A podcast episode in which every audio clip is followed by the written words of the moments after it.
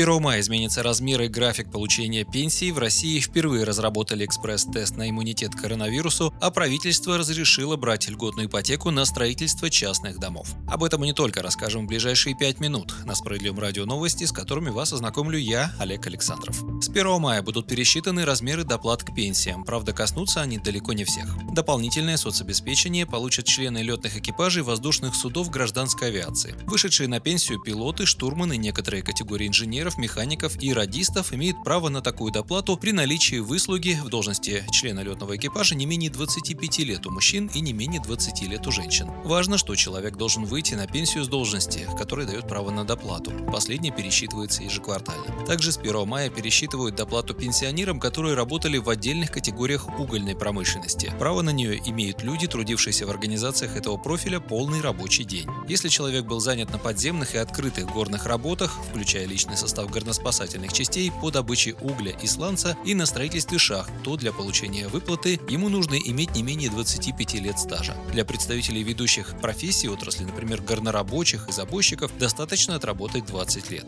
Кроме того, в мае будет несколько изменений в выплатах, которые коснутся практически всех пенсионеров. В связи с майскими праздниками изменится график получения выплат. В каждом регионе могут быть свои изменения, но общий принцип таков. Те, кому начисляют пенсию в первых числах месяца, с 1 по 3 число, получат ее досрочно, до 30 апреля. Тем, кто получает пенсию или другие выплаты с 8 по 10 число, деньги будут начислены с 4 по 7 мая.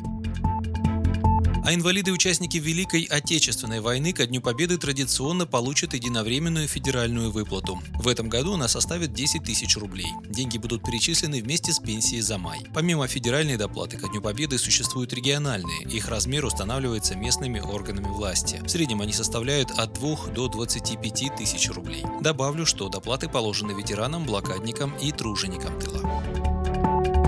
Кабмин расширяет программу льготной ипотеки на строительство частных домов. Об этом заявил в понедельник премьер-министр России Михаил Мишустин, открывая оперативное совещание со своими заместителями. Получить ипотеку по льготной ставке до 6% годовых смогут семьи, в которых с 1 января 2018 года родился второй или последующий ребенок. Кредиты по программе также доступны семьям с одним ребенком, если у него есть инвалидность. Обязательное условие – строить дом должны компании или индивидуальные предприниматели по договору подряда. Первоначальный Ежегодный взнос составит 15% от стоимости участка и цены на строительство дома, или только цены на строительство дома, если у заемщика уже есть земельный участок. Максимальная сумма кредита зависит от региона. Так, для Москвы, Санкт-Петербурга, Московской и Ленинградской областей она составляет 12 миллионов рублей. Для других территорий до 6 миллионов рублей. Разница между льготной и рыночной ипотечной ставкой банкам возместит государство. Власти подсчитали, что воспользоваться такой ипотекой смогут 20 тысяч семей.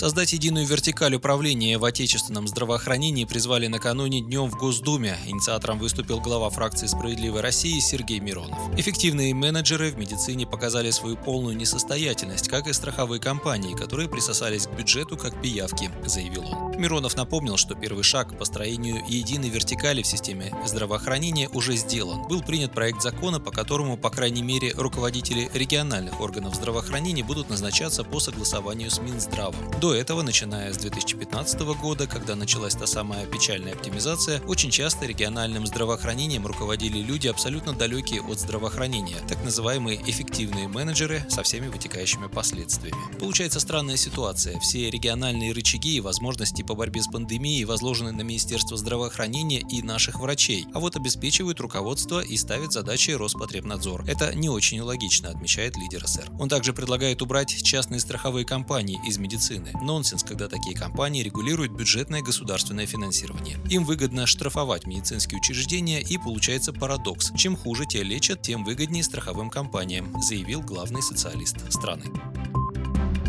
В России разработали экспресс-тест на иммунитет к коронавирусу. Он позволяет за 15 минут обнаружить антитела после вакцинации от инфекции. В понедельник в фонде Сколково сообщили о создании компаниями Rapid Bio и Avivir первого в стране теста под сложным названием Express Vac SARS-CoV-2 XA, который позволяет понять, помогла ли прививка каждому отдельному человеку, когда необходима повторная вакцинация и стоит ли дополнительно прививаться. Для проведения теста нужна всего лишь капля крови. Реагенты отвалидированы под отечественным отечественные вакцины, в первую очередь Гам-КОВИД-Вак. Достоверность результата равна 96%, уверяют в пресс-службе фонда. На основе этих данных можно не только оценить нынешнее состояние популяционного иммунитета среди россиян, но и спрогнозировать его динамику, а заодно использование экспресс-тестов может снизить нагрузку на систему здравоохранения. Кстати, за три месяца с начала массовой вакцинации от коронавируса, получивших хотя бы одну дозу вакцины, насчитывается в стране уже почти вдвое больше, чем переболевших, свыше 9 миллионов человек, свидетельствуют данные региональных властей. Это примерно 6,3% всего населения страны.